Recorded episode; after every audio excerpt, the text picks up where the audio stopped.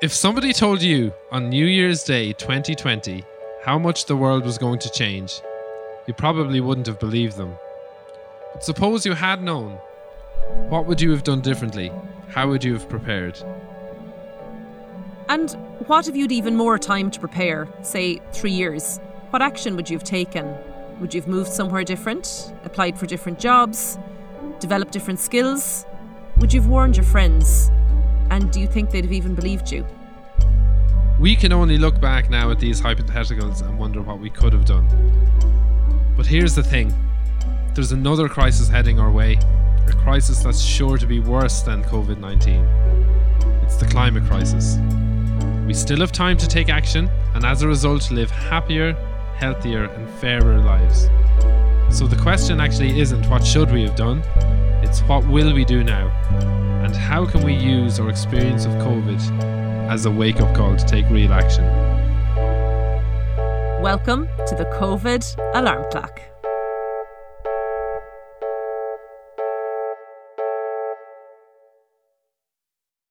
Hello, everyone. Welcome to episode four of the COVID Alarm Clock podcast. This is me, Darragh, back with Ellen Hegarty. Hello. Um, every episode, we pick a different topic and draw a few parallels between the COVID and climate crisis to see if we can handle the climate crisis better than we are at the moment. So, what, what are we going to be talking about in this episode, Ellen? Well, today we are going to be talking about the power. The power. So, who? I got the power.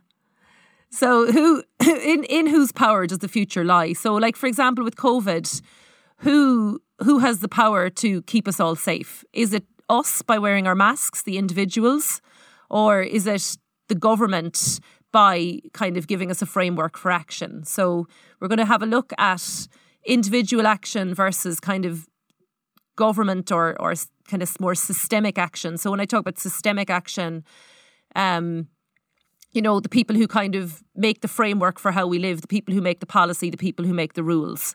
So in whose power will it be to change to fight climate change or to make changes?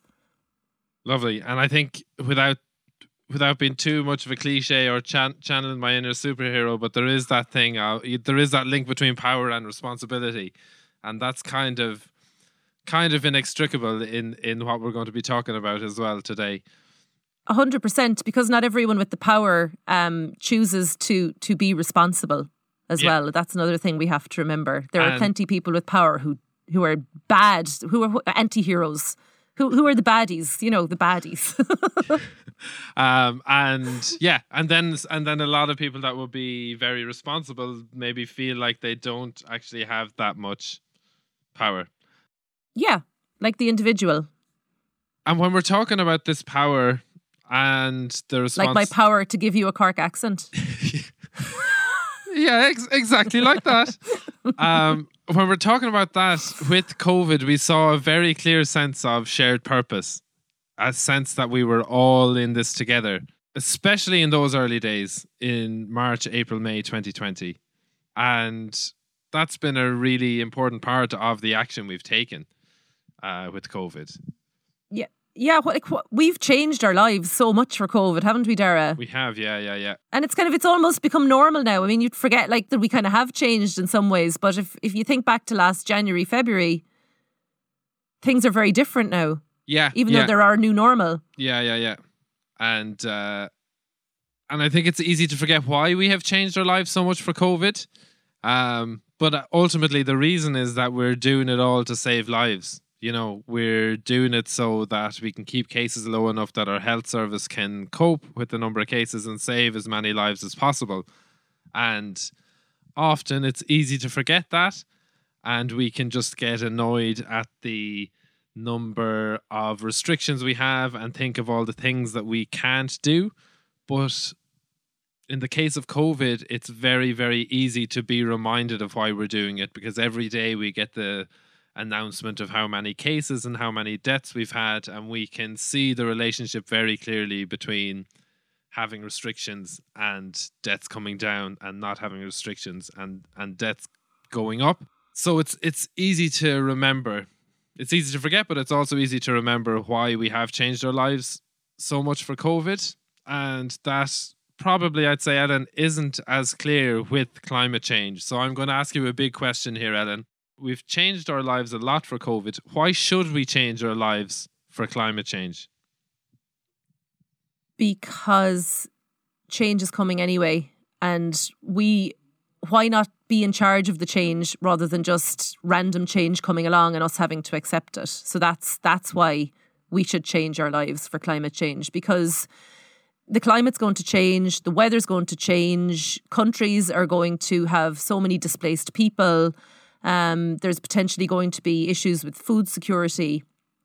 And why wouldn't we work now to put things in place so that a lot of that doesn't happen or that we are prepared for some of the change that will happen rather than just going, oh crap, when it actually does come Yeah. about? We still yeah, we still have we still have a little bit of time on our hands. So it's to draw to draw the parallel with COVID, we imagine we're back in January, think of the things we could have done. Flight restrictions, increase ICU capacity, all those things that we could have changed before COVID came to be more prepared. Um, we could And still those those preparations, yeah, that would have had long standing benefits as well. Yeah. We would have and you know, every we could have brought everyone along with us. We could have made put in protocols for nursing homes, for example, or, or made them safer. Yeah, so, and we with with climate change is that double whammy that we we can reduce emissions to make the impacts less severe in the future and do our part, and we can also prepare. We can take actions to adapt so that when the impacts arrive, that they have less of an effect on us. And I think the thing is then the big question is like who is the person with the power? Is it who needs to make the changes? Is it the individual or is it the the kind of the, the people who who have the, the, power to make kind of mass change? And for me, I think it's going to be both, isn't it? Yeah, I mean, so let's let's let's take it back to COVID and think of whose job it is to reduce the spread of COVID. And if you listen, especially in the last couple of weeks, and I think in the lead up to Christmas, we're recording this on the twelfth of December. Uh, there's so much talk about personal responsibility. You hear it a lot in the media. Personal responsibility, personal responsibility, personal responsibility, and it's a bit it's it's a bit it's I find it a little bit irritating. There is obviously a huge amount that individuals can do, and we all have to do our part and follow the guidelines. But the system that we have puts limits on the amount that individuals can do. So if we think back to March and April, a lot of the big outbreaks that we had were in direct provision centers and meat factories. And those individuals working in meat factories, they weren't saying, ah, well, I'm just going to ignore the guidelines because I'm a bad person and I don't care about COVID. That's not what was happening. These individuals had limits kind of set on the amount of action they could take because of the conditions they were working in. And then we even heard of cases, I'm not sure if it was in Ireland or the UK, where there were there were managers in meat factories telling people to come in even if they had symptoms. And so people weren't even being allowed to follow the guidelines. Uh, that's so correct. And so you have to have supports in place when you issue guidelines. You can't just tell somebody to do something but then not support them to do it. Yeah. But at the same time, I think if if you know Leo Varadkar and then NPHET hadn't come out in March and given us all a set of rules with which to follow, we as individuals would have perhaps all had very different views about what the right thing to do was. Totally, totally. And I think that's exactly where the problem lies with climate action because people do have different views about what the right things to do are. And we don't have that leadership or that framework in place. So, as individuals, we actually need to try to find ways to help to put that framework in place. And so, this is one situation really where climate and COVID are very, very different. So, if we flesh that out a bit more, like the pandemic unemployment payment, that was a way of compensating people who couldn't go to work in safe conditions that they could still survive and still had money to survive without going to work so that there was the systems that were put in place enabled people to be able to take the individual action in a convenient way. And then in the cases where that wasn't possible, like the meat factories, we saw where sort of the power of the individual was limited and that was causing problems in relation to COVID cases. So you can see very clearly the links between the individual and the and the system. So it's Yeah. the responsibility of the individuals to follow the guidelines and guidance that have been given. Um, and it's the responsibility of sort of the wider political realm to put that stuff in place so that people can do it. So yeah, this the see you have to have that framework, but with the framework and with setting out rules, the absolutely Dara, the supports are co- so important.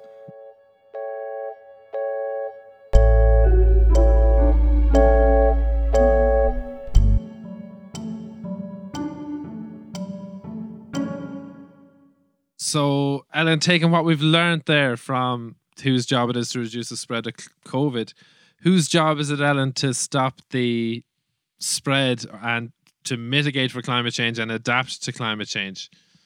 It's all of our job, Dara. Everybody. So I think Greta Thunberg said it. I think the IPCC has said it. I think the Secretary General of the UN, Antonio Guterres, has said it. Um, you know, every bit of warming matters. Every action matters. So whether it's you, me, the Irish government, the UN, every single one of us has to work together to make our world a better place and to stop and reduce emissions and to to try and stop the, the temperatures from rising because if if if the people in charge don't you know tell us what to do and also um tell the companies you know the worst emitters what to do and support us um we won't know what to do but then also if we don't all work together to make changes um nothing's going to happen everyone's just going to Yeah. look at everyone else and go well you're not doing it so i'm not going to do it and Yeah. nothing Yeah, will happen there's a there's like a circle. There's like the people who make the regulations and the policy. There's the individual, but then in between as well, you have people who I'm going to call vested interests. Yeah. So the people who are actually putting out. So there's like a little circle, and so the people with the power have to tell the individuals, but also regulate the vested interests. The, peop- the, the the people like us, the individuals, we have to take our own actions, but also adhere to you know advice and guidelines from those in power and but also we have to feed back to vested interests as well to say actually what you're doing isn't okay anymore um, and then they have to listen to us too we we have to to demand better from our leaders as well Yeah, you know and if we feel they're not leading us that and that's a huge point because we've mentioned before about how important those speeches in the early days of COVID were. That the politicians came out and said, "Yeah, this is really bad, and this is going to have big effects, and we need to make change." And we all listened and we said, right, yeah, this is bad and we have to do these things. And we haven't had that with climate change yet. And that's a No. huge, huge problem. So if we think of all the individual things that we can do in relation to taking climate action, we are limited by the system, just like the people working in meat factories were limited by how much they could do. So if I'm living in rural Ireland and I want to travel in an environmentally friendly way and I'm working far away, there's no public transport. So if I'm driving a car, then best case scenario is an electric car, which is better than uh you know a combustion engine, but it's still it's the emissions taken to make an electric car means that it's not sustainable that we can all just switch to electric cars. and we don't necessarily have the infrastructure there in rural Ireland either for electric Yeah, cars So you can see very clearly there that this that the actions individuals can take are limited by by the system. And, so like Dara, like of like that is not to say that taking an individual action of buying electric car, an electric car isn't a good thing. Like it's absolutely if you're going to go out and buy a brand new car today, the superior choice for the cl- for climate change is obviously buying an electric car. And if we continue to make those environmentally friendly choices, Dara, you know, that actually helps to drive system change as well. So, you know, we still have power in our individual actions. Yeah, yeah, yeah. So it's more like imagine there were no guidelines for COVID from the government as Yeah. individuals, we could still do things like wear masks that would have a really big impact, but the impact wouldn't be half as much as what we're actually experiencing now when we have that full set of measures from the government. Absolutely. And so we said the government brought in the pandemic unemployment payment, and that was a really good incentive to get people to follow the rules. The incentives we have in relation to climate change and climate action, the two biggest ones I can think of are the grants for electric cars, which we've already talked about the problem with that, and um, grants for retrofitting and schemes for retrofitting. Uh, the problem with those, especially the electric car one, is that's only appealing to people that already have enough money to buy a new car. So if you can't afford a car, where's the incentive to you? Or if you can only afford a 15 year old secondhand car, Yeah. where is the incentive for you? And taking all this individual action, it does involve sacrifice. So if you want to use public transport in Ireland, especially in rural Ireland, even if the services are there, it's going to inconvenience you and it's going to add time onto you. So yeah, yeah, you need way this- more time to travel by public transport if you live uh, kind of outside of Dublin, really. Yeah. So so the systems we have at the moment are not conducive to making good individual actions. So we've talked about systemic change. You mentioned it in the intro, and we've had systemic change with uh with COVID. Like so many of our systems have changed. So when we talk about systemic change in relation to climate action, we're talking about systems changing in huge ways. So far more public transport, like a shift, a modal shift away from car usage. Um, huge changes are needed to make it easier for people to take the individual actions. And and like Dara, as individuals, we actually can't just sit sit by and wait for system change anymore. You know, we're talking about the power, the power of the individual and the power maybe to buy an electric car, but some of that power that we have, we actually need to use now to demand to fight for system change. So that is actually a really important individual action we can take. Fighting for system change. Exactly, exactly. There's uh, Greta Thunberg had a had a new video out on the five year anniversary of the Paris Dara, Agreement. do you think there's a real thread of Greta Thunberg love coming through on this? Uh, even there, there absolutely is. But even she I does. was She on a mention every every week. I was on a call with uh, I was on a call uh, uh, lobbying call with Mary Lou McDonald yesterday, uh, the leader of Sinn Féin, the leader of the opposition in the Irish government, and there was someone from An Taisce there. Uh, Phil Kearney, and he was talking to her, and he quoted Greta. So it's amazing. It's absolutely amazing how you know it's not just me. It's the, there are there are professional climate and environmentalists talking to big politicians quoting Greta. So I will But not. you know apo- what? That I will not actually goes back apologize. to to the power of the individual as well. Like you know, Yeah. we were just saying, like without you know, like as individuals, we actually do, and, And like Greta showed me that. Like yeah, so I also had my life changed by Greta Thunberg. There are, it teaches you that there are wider uh, possibilities with individual action. That okay, you can stop eating meat, but you can also talk to people. You can also email your politicians. You can also try to affect the system. And the quote that Greta has said is if you read through the best available science, you realize the climate and ecological crises cannot be solved without system change. That's no longer an opinion, it's a fact. Which I think is so powerful that basically says this thing of if we all do our part, if we all If we all do know, the recycling, if we all do the recycling, if we all eat a little bit less meat, it's still not going to be enough. We need these broader changes. absolutely, Dara. Like individual action is really, really important, but unless all of that individual action is kind of going in the same direction, um, it's not going to work. And that's where system change becomes so important because it actually gives us a framework for our actions. Yeah, and it makes it easy. That's the thing. It should be we should have a system where it's easy to do the right thing. The path of least resistance, Dara. Exactly. That's what we need. Yeah. Yeah.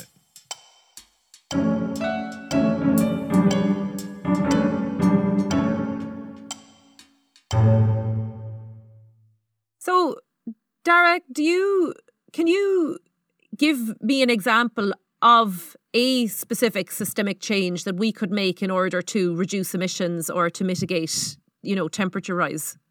Yeah, so I suppose you can think of sort of the carrot and stick type options. So offer an incentive and offer a deterrent for the good thing and the bad thing. So may so some people have campaigned on the idea of free public transport. So if you take free public transport and then couple that with say a congestion charge for people that drive in into cities. So you are disincentivizing driving into a city and you are offering people a cheap or free alternative. Or even free for children. Like, it would be amazing because for us to travel anywhere, it costs a fortune because we have children that we have to bring with us. And, you know, it's hard to hide them. And that sounds like that sounds like such a big deal, but that's not it's not a big ask. You know, I lived in London for a couple of years and they had that in London, free public transport. Did they have for- free? for- Did they for have children. free transport in For- London for children. For children. Yeah, so even fantastic. even if you were bringing kids on a school trip, Or to school. you there's a form there's a form you can fill out on TFL on the on the transport thing and you can book in a free so say if I was bringing kids into London you can book in and you just have a printout and you take it on the bus you take it on the tube and you can bring bring the school kids around yeah And you Um, see, there's a hard cost to that, to the exchequer. But if you think about reduction, like, but, and we're talking, I know we're talking about climate change, but I think there's co benefits to this as well. So there's kind of unintended good consequences with this systemic change. So not only have you got reduced emissions because people aren't driving their cars, you've reduced congestion so people can Yeah. get places faster. You have um, cleaner air. So you don't like so for example, even if we all switch to electric cars, you still have a lot of particulate matter that comes off tires um, from cars and that pollutes that pollutes Yeah. the air. And you know if you have an underlying illness like asthma or something that will affect you. So you would have like health benefits. And you know talking about the co-benefits if the, the kids in london are really lucky. So they're allowed to use public transport for free. Um, and that becomes ingrained that becomes a cultural thing and so they will become used to using public transport for free and they will grow up into young adults and adults who are completely comfortable with using public transport and don't have the same expectation of car use that perhaps our generation has. And you know they will be happy to pay for public transport. And i think so in the long run you will actually have benefit to the exchequer if you can maintain a really high quality public transport and people once it's affordable will be happy to pay for it. Yeah yeah yeah totally. And I think taking that long term view you know let's talk about cycling rather than public transport. And in Ireland people are like Oh, oh, that could that could never that could never happen. Amsterdam could never happen. If you see pictures of Amsterdam 40 50 years ago the place is Full of cars. full of cars. And Yeah. it was this decision that right we're going to change that and they changed it and now cycling in a city is synonymous with Amsterdam but it took that it took that le- real leadership real real leadership. And a leap of faith as well yeah, yeah and and we're seeing that on the back of covid in paris they have and committed in and in south county dublin.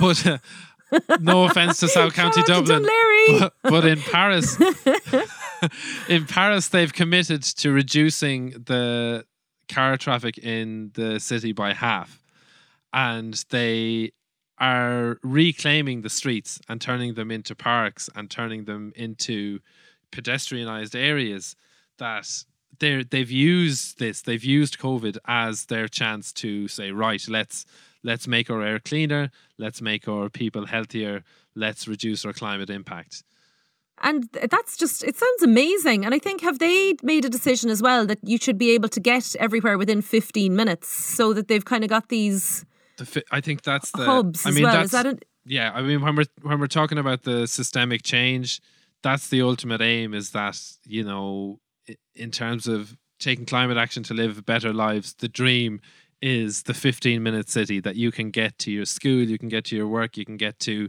all the amenities you need within a 15 minute radius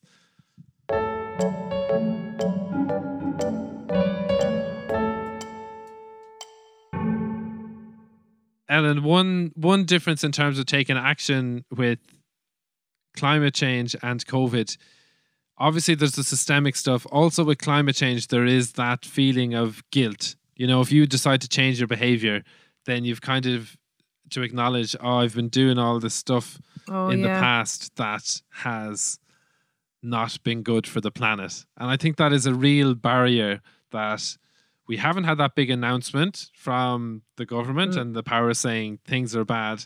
So you can actually say, well, nobody's told me not to do this. And I don't want to feel bad about having done it in the past. So I'm just going Yeah. to keep doing it. And that's not then something we've had with COVID. It is an There's obstacle. a feeling of being a total hypocrite as well, you know, because I could be out there going, okay, people, it's a really bad idea to fly. And like I teach a lot of young adults, and um, sometimes I'm there going, you know, flying is a really bad idea.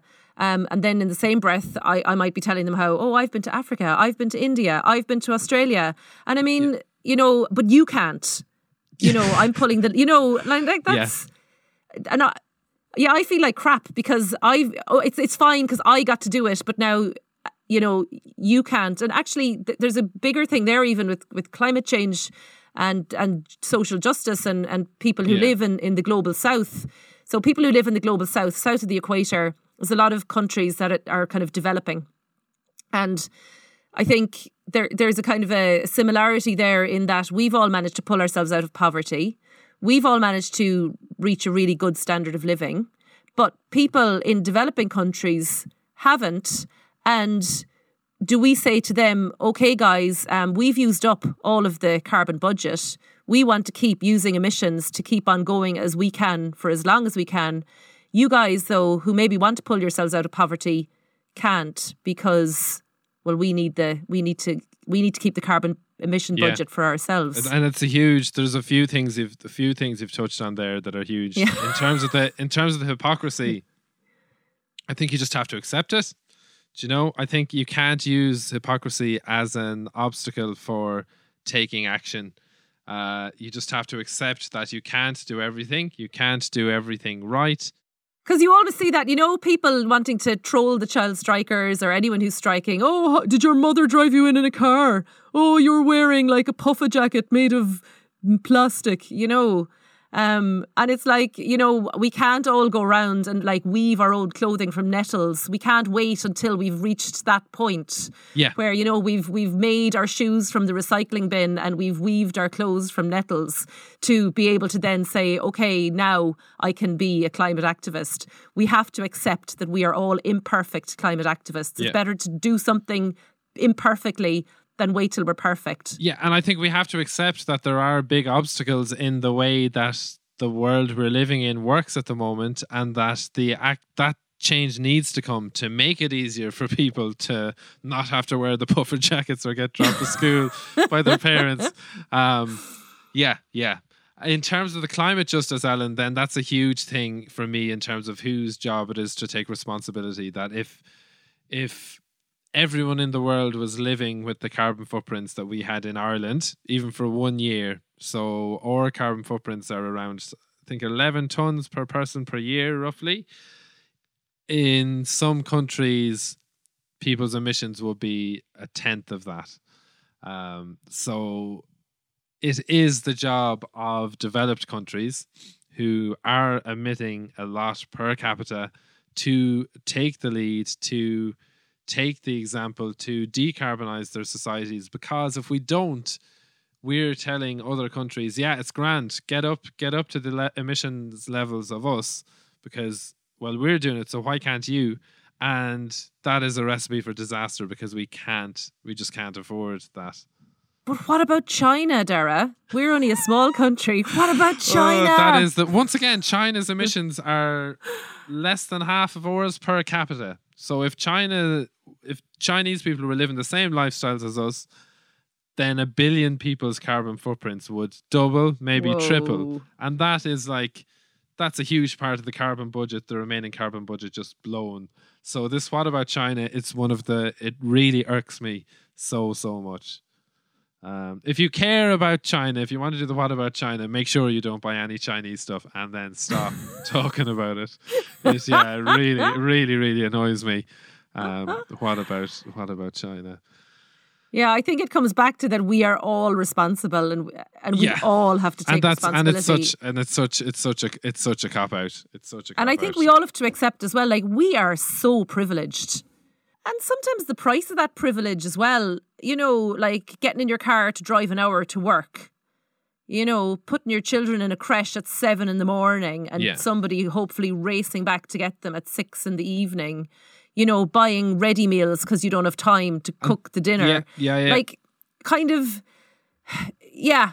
You know, could we do more with less? Could we do part- better? But that's also part of the system change, Ellen. That's that's the that's the system that people are living in. That's like you're expected. You can't afford to buy a house near where you work because you work in the city centre. So the way things work, the system with house prices dictates you have to move far away, and then because you move far away, you have to drive for an hour. And that's all that all that needs to change. We need to have these communities where you can live and work, you know, around the same place. And then that as well as being a huge thing in terms of climate action, you're having a much better life where you're not stuck in a car for two hours and you can like spend it with your family or Yeah. you know Or get to know your neighbours. That was amazing about COVID. Like got, got Yeah. getting to know all the neighbours. It was Yeah, just yeah. super. Yeah, it was really cool. um So yeah, so we don't necessarily lose quality by losing privilege. You know, yeah yeah Like, yeah for sure we don't sure. have to go back and live in a cave and never wash our clothes again in order to You fight. still wash them twice a year um yeah no no that's that that is a joke just just to be clear and to come back to Greta, like it is a fact that we need system change to tackle climate change. So, like some of these things that it might seem very airy fairy, us rabbiting on about system change, but like that's actually what we need, and we we know now that huge change is possible. Like COVID has taught us that huge change is possible, and we need to be pushing for that. We because we need it. We won't we won't get there without it.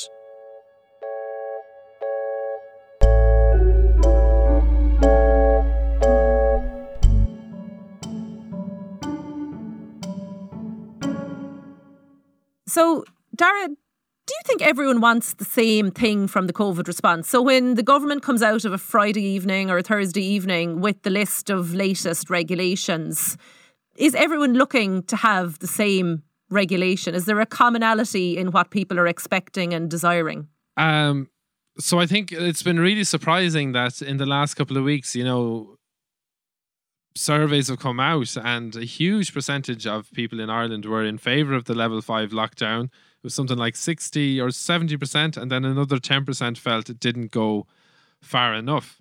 That we should have had, you know, stronger measures. So Because we kind of, with schools were open, work was pretty much open, non essential shops were open.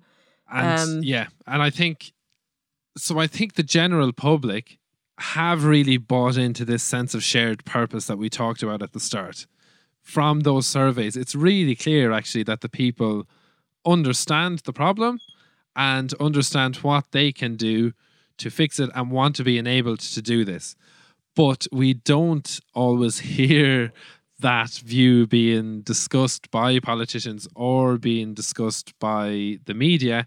We do hear, Keep know, the economy open. yeah, Open the pubs. yeah, open the pubs People or need to get, drink. get the planes, get the planes back in the air. Get the planes back in the air. Everyone And- needs to get on a plane now. and now. then hearing these people talking uh, there was an airline ceo or an, an airline union representative talking about people's mental health and it was it was just you know it's quite disingenuous it's like you just you just want the planes back and you want you want the money um please please stop but so i think to answer the question ellen i think the general public do have bought into this sense of shared purpose but there are people trying to shift the measures to really just sort themselves out in the short term. You know, like getting the pubs open. And I guess the normality is good for people, but long term for the economy, it's probably not the best thing. The best thing would be let's really eradicate the virus and, and then get things open yeah. permanently sooner, um, which is changing with the vaccine, anyways. Yeah. But it does give us a good insight, Ellen, into, I suppose, the big question of does everyone want the same thing from climate action? uh, no. So, so while you and I may may have our own desires for you know a cleaner, better world with reduced emissions, um, Darragh, like there's a huge issue with vested interests. There's a huge body of people out there that just want to keep on making money and they don't care what they have to burn or what they have to dig up or what they have to destroy or what they have to pollute to do that. And they have a big voice. Um, so, for example, there's this two lads over in the States, they've passed on now, but called the Koch brothers. Not Cork Actually- brothers now, but Koch brothers. The, the Langer brothers, as they're known in Cork. But they are, they are the Langer brothers, I swear to God. Um, they cocked it up for us because back in the 80s, the oil companies, for example, ExxonMobil, they knew, they had scientists, they employed like top class scientists who predicted pretty much exactly what was going to be happening right now. Emissions were going to be rising, extreme weather events, climate change.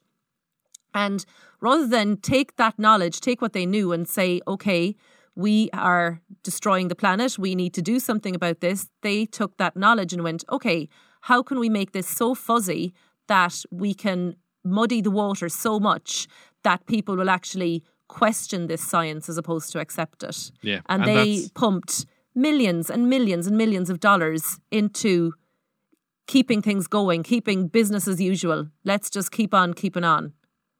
And that is wrong.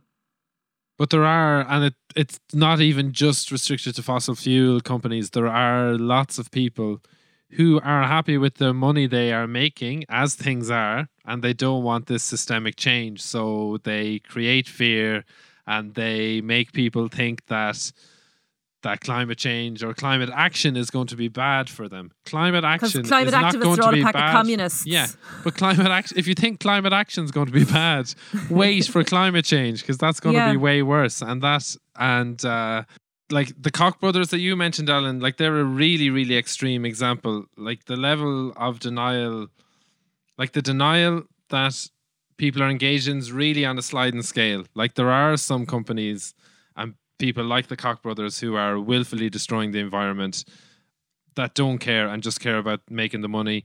But then there are other companies that aren't aware of how much damage they might be causing. There are companies who want to make change but can't afford it or are locked into very carbon intensive systems. There are politicians who are well intentioned but don't really understand how bad things are. There are others who just don't care about making the tough decisions we need and want to get re-elected. And all of these combined then leads to this sort of inertia and lack of action that we're seeing. Uh, you see it as well in agriculture. Like it's such a broken model. That's somewhere else where there could be huge systemic change because at the moment grants and CAP, the the agricultural policy from the EU, is pumping money into beef where the emissions are bad. Farmers aren't even making any money out of it, but the middlemen and the people with the meat factories and the exporters and that kind of stuff are making loads of money. So they keep it. They want to keep it the same.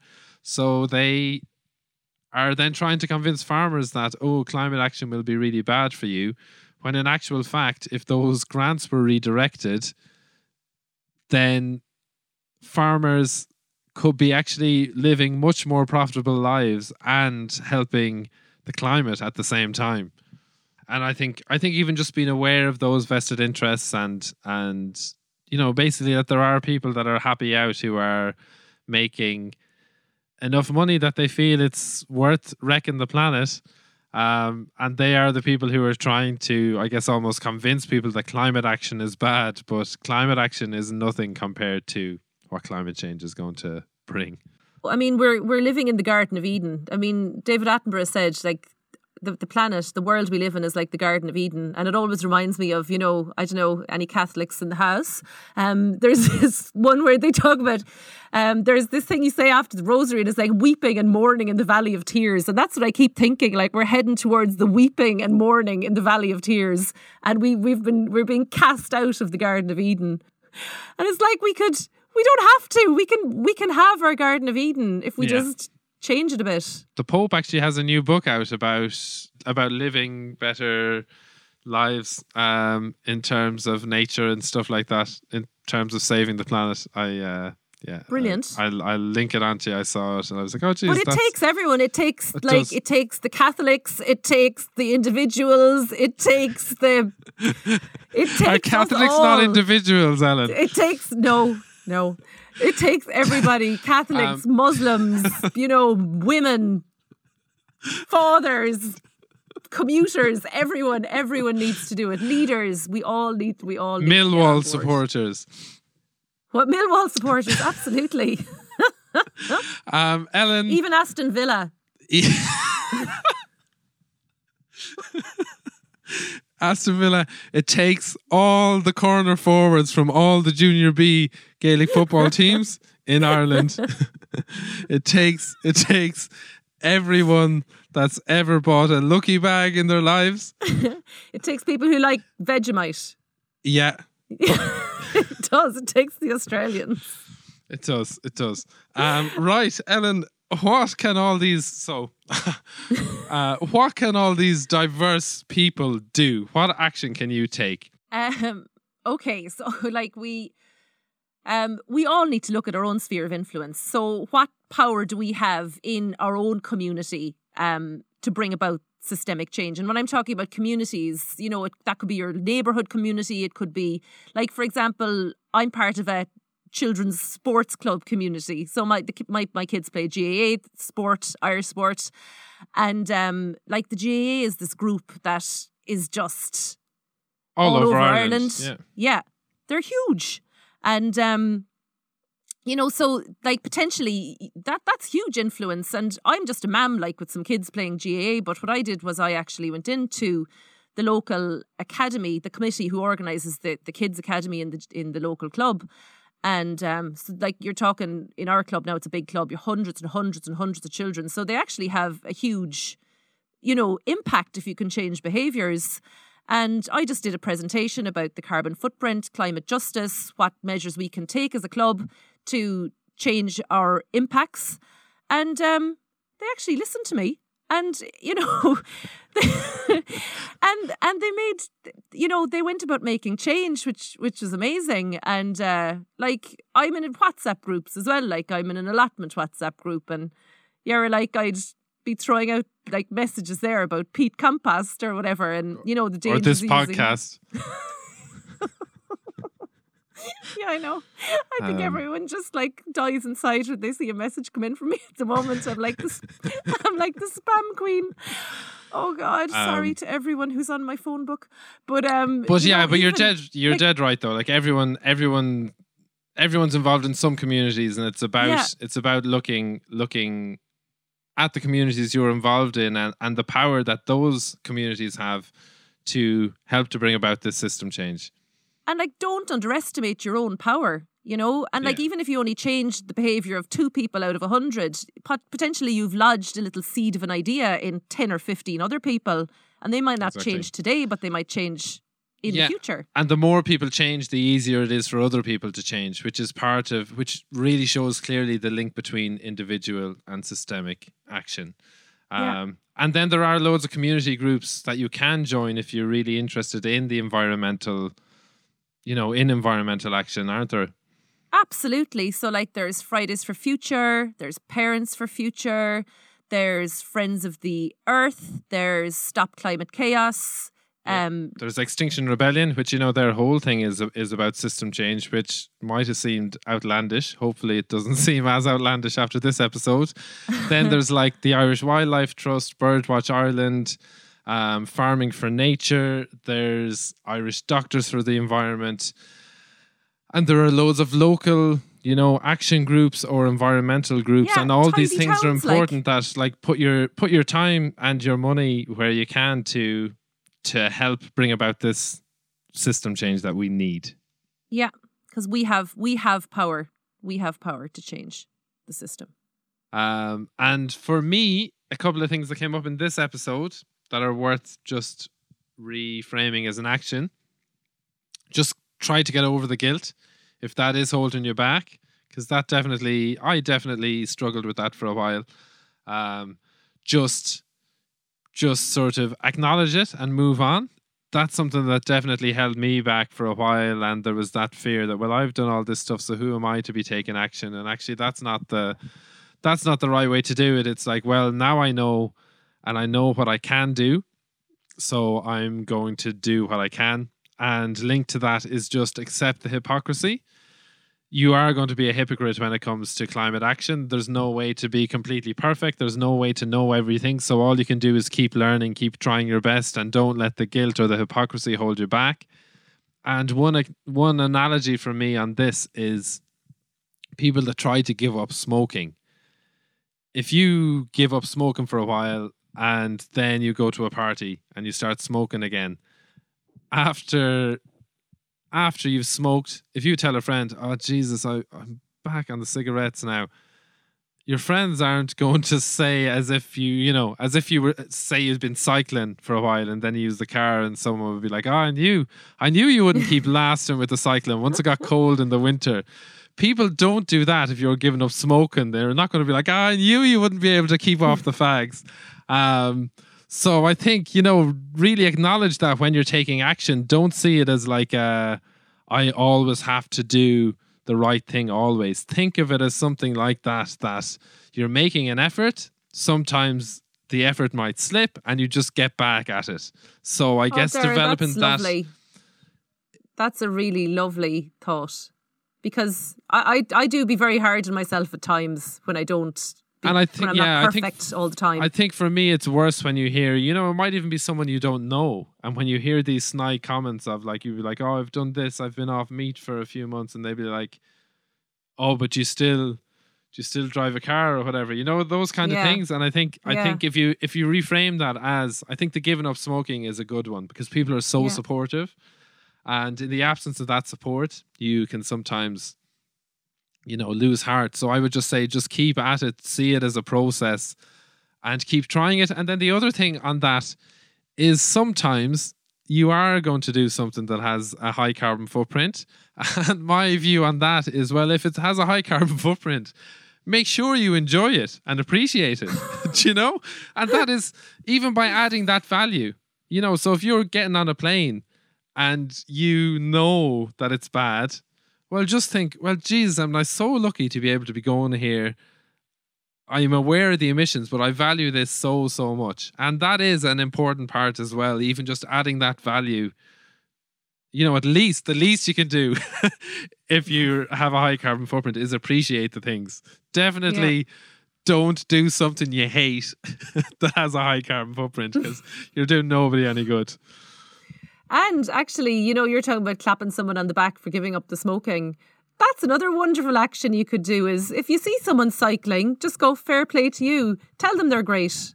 Spread yeah. the happiness. Yeah, I mean, I, I I always do that in my head. Do you know when you cycle past yeah. somebody and you're like, ah, yeah. we're great, aren't we? Maybe I should start telling them. Yeah. Shout hello. I kind of I cycle through my local park, and uh, there's a kind of a question mark as to whether we should be cycling through the park. So I'm always there shouting big happy hellos to everyone and ringing my bell so they won't go. Oh, there she is again, illegally cycling through the park. I think they just think I'm this mad one on a bicycle. They avoid me.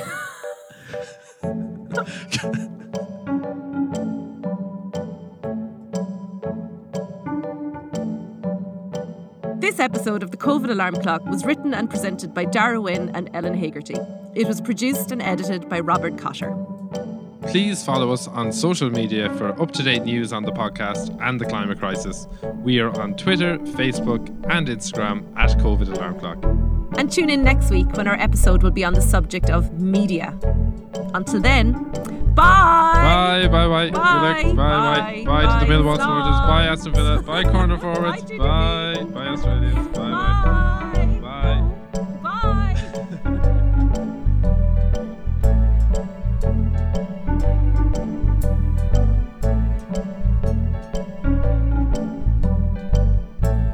No, you hang up.